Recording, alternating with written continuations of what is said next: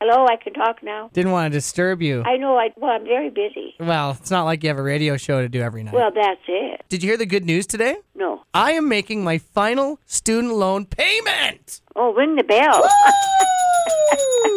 ring the bell. oh, it's been seven years. It was supposed to go on for another five. How much were you paying every every month? It was two hundred bucks every month. Well, all right, ca- continue paying it and put it in a special account. Oh, I've already got that set up. Oh, all right. Yeah, it's going in RSPs so that I can do a first-time home buyer. Is that right? I'm all grown up. I mean, wh- how long did it take you to pay your student loan off, Grandma?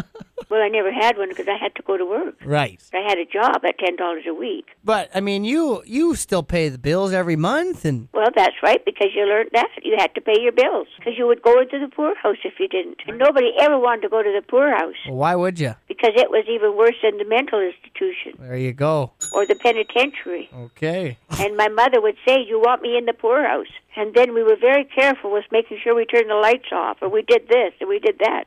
We didn't want your mother in the poorhouse because what would happen to me? So nowadays, Yes, what's that one monthly bill that you just can't stand?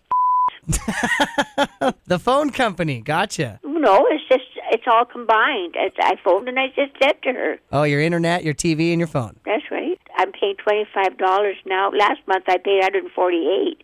this month you want one hundred fifty eight. What did I do that was so great that you should have take ten dollars from me?" Well, maybe it's inflation.